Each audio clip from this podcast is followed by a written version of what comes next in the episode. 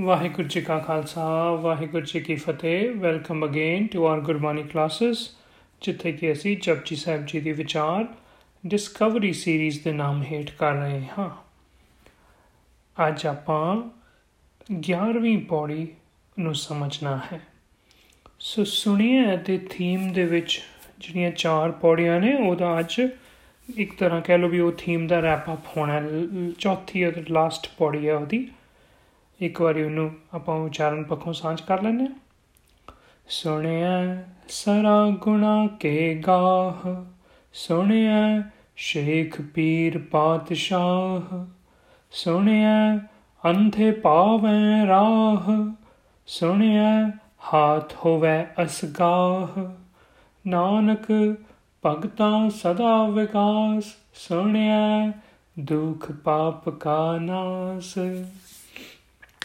ਸੋ ਸੁਣਿਆ ਨੂੰ ਚੰਗੀ ਤਰ੍ਹਾਂ ਸਮਝ ਆਇਆ, ਇੱਕ ਬਸ ਛੋਟਾ ਜਿਹਾ ਨਾ ਕੋਈ ਰੀਕੈਪ ਕਰਾਂਗਾ ਕਿ ਸੁਣਨ ਦਾ ਮਤਲਬ ਸਿਰਫ ਕੰਨਾਂ ਦੇ ਨਾਲ ਕਿਸੇ ਗੱਲ ਨੂੰ ਸੁਣਨਾ ਨਹੀਂ ਹੈ।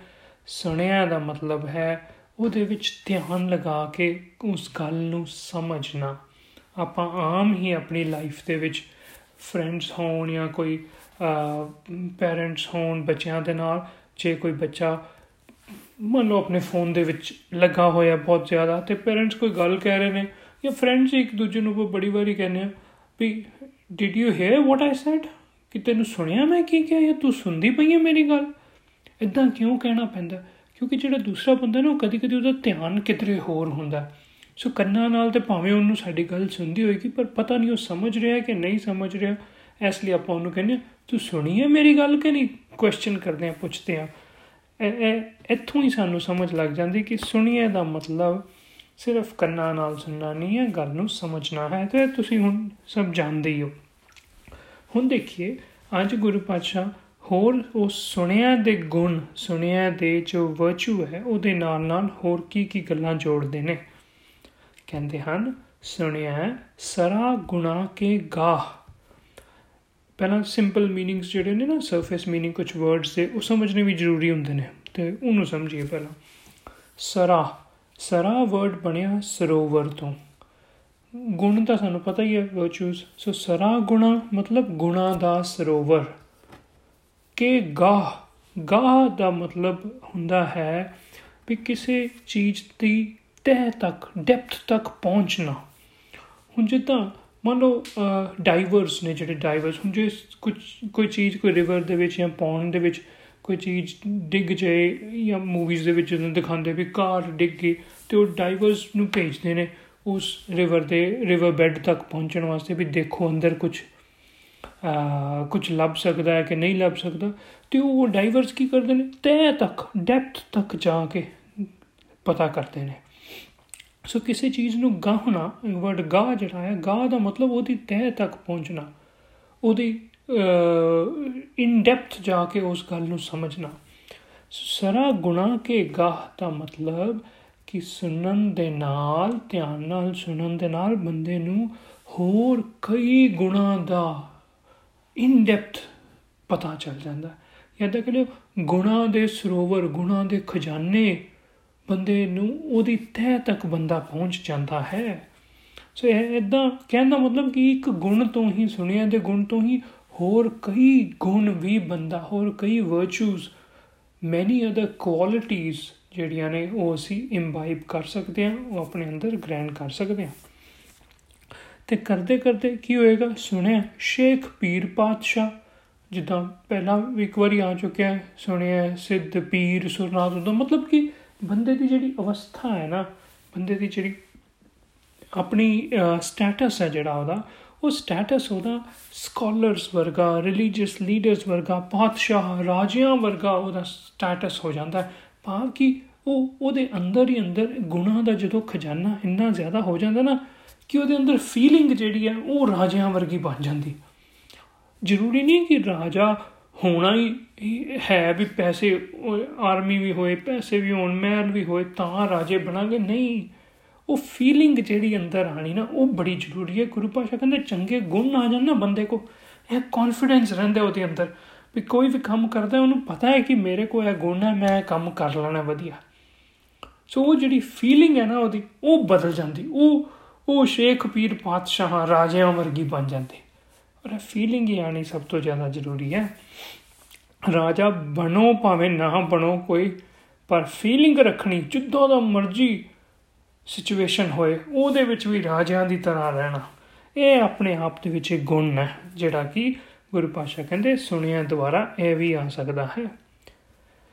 ਸੁਣਿਆ, ਅੰਧੇ ਪਾਵੇਂ ਰਾਹ। ਅੱਛਾ, ਅੰਧੇ ਰਸਤਾ ਲੱਭ ਲੈਂਦੇ ਨੇ, ਪਾਵੇਂ ਰਾਹ ਦਾ ਮਤਲਬ ਕਿ ਇੱਥੇ ਅੱਖਾਂ ਦੇ ਅੰਨੇ ਦੀ ਗੱਲ ਨਹੀਂ ਹੋ ਰਹੀ ਇਨਫੈਕਟ ਗੁਰੂ ਗ੍ਰੰਥ ਸਾਹਿਬ ਵਿੱਚ ਬਹੁਤ ਮੈਜੋਰਿਟੀ ਆਫ ਦ ਪਲੇਸਸ ਜਿੱਥੇ ਵੀ ਵਰਡ ਅੰਨਾ ਆਏਗਾ ਉਹਦਾ मीनिंग ਹੋਏਗਾ ਇਗਨੋਰੈਂਟ ਮਤਲਬ ਅਗਿਆਨੀ ਅਗਿਆਨਤਾ ਦੇ ਨਾਲ ਅੰਧੇ ਜਾਂ ਅੰਨਾ ਜੁੜਿਆ ਹੁੰਦਾ ਕਿਉਂਕਿ ਨਾਰਮਲੀ ਕੀ ਹੁੰਦਾ ਸੀ ਕਿ ਕਿ ਜਿੱਥੇ ਵੀ ਲਾਈਟ ਹੈ ਲਾਈਟ ਨੂੰ ਨੌਲੇਜ ਦੇ ਨਾਲ ਜੁੜਿਆ ਜਾਂਦਾ ਸੀ ਤੇ ਡਾਰਕਨੈਸ ਨੂੰ ਅਗਿਆਨਤਾ ਦੇ ਨਾਲ ਸੋ ਉਹ ਹਿਸਾਬ ਨਾਲ ਇੱਥੇ ਗੁਰੂ ਪਾਤਸ਼ਾਹ ਕਹਿ ਰਹੇ ਨੇ ਕਿ ਜਿਹੜੇ ਅਗਿਆਨੀ ਵੀ ਆ ਅਸੀਂ, ਅੰਧੇ ਪਾਵੇਂ ਰਾਹ, ਉਹ ਵੀ ਰਸਤਾ ਲੱਭ ਲਾਂਗੇ, ਜਦੋਂ ਸੁਣਿਆ ਦੀ, ਦੇ ਗੁਣ ਨੂੰ ਅਪਣਾਵਾਂਗੇ।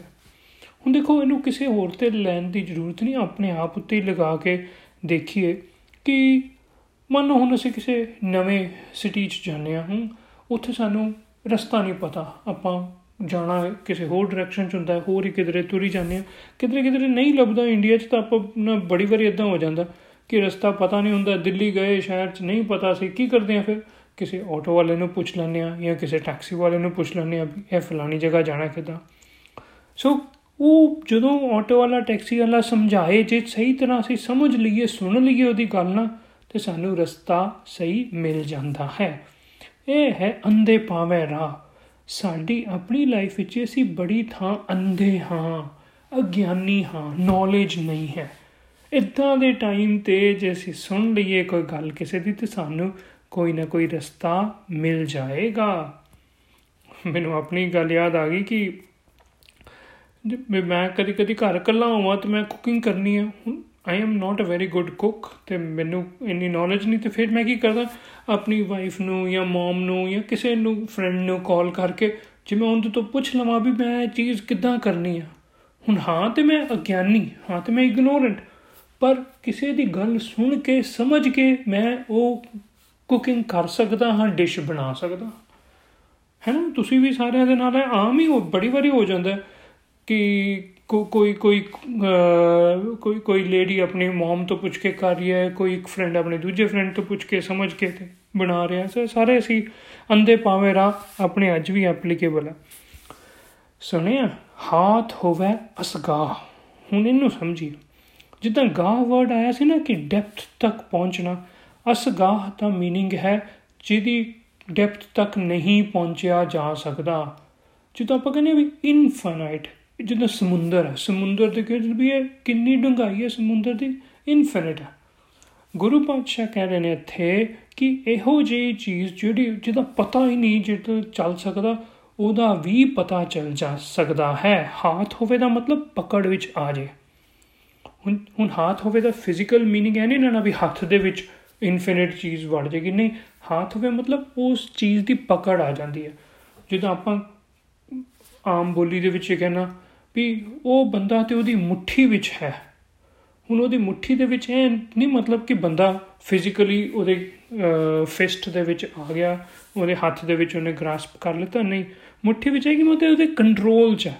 ਹੁਣ ਕੰਟਰੋਲ ਵਿੱਚ ਕਹਿਣ ਵਾਲੇ ਗੱਲ ਨੂੰ ਅਸੀਂ ਮੁਠੀ ਵਿੱਚ ਕਹਿੰਦੇ ਆ ਉਦਾਂ ਹੀ ਇੱਥੇ ਗੁਰੂ ਪਾਸ਼ਾ ਕਹਿ ਰਹੇ ਨੇ, ਹਾਥ ਹੋਵੇ ਅਸਗਾ ਇਨਪੋਸੀਬਲ ਚੀਜ਼ਾਂ ਵੀ ਜਿਹੜੀਆਂ ਨੇ, ਉਹਨਾਂ ਦੀ ਵੀ ਪਕੜ ਬੰਦੇ ਨੂੰ ਆ ਜਾਂਦੀ ਹੈ, ਭਾਵ ਕਿ ਪੋਸੀਬਲ ਕਰ ਲੈਂਦਾ ਹੈ ਉਹਨਾਂ ਚੀਜ਼ਾਂ ਨੂੰ ਨਾਨਕ ਭਗਤਾਂ ਸਦਾ ਵਿਗਾਸ ਸੁਣਿਆ ਦੁੱਖ ਪਾਪ ਕਾ ਨਾਸ ਰਿਪੀਟੇਟਿਵ ਲਾਈਨ ਸਮਝਦੇ ਅਸੀਂ ਮਤਲਬ ਕਿ ਸੁਣਿਆ ਦੀ ਇੰਨੀ ਇੰਪੋਰਟੈਂਸ ਹੈ, ਇੰਨੀ ਮਹੱਤਤਾ ਹੈ ਇਸ ਗੁਣ ਦੀ ਕਿ ਇਹਦੇ ਨਾਲ ਬੰਦੇ ਦੇ ਸਾਰੇ ਦੁੱਖਾਂ ਤਕਲੀਫਾਂ ਦਾ ਨਾਸ਼ ਹੋ ਜਾਂਦਾ ਹੈ ਤੇ ਬੰਦਾ ਖੁਸ਼-ਖੁਸ਼ ਹੈਪੀ ਹੈਪੀ ਰਹਿਣਾ ਸ਼ੁਰੂ ਹੋ ਜਾਂਦਾ ਹੈ।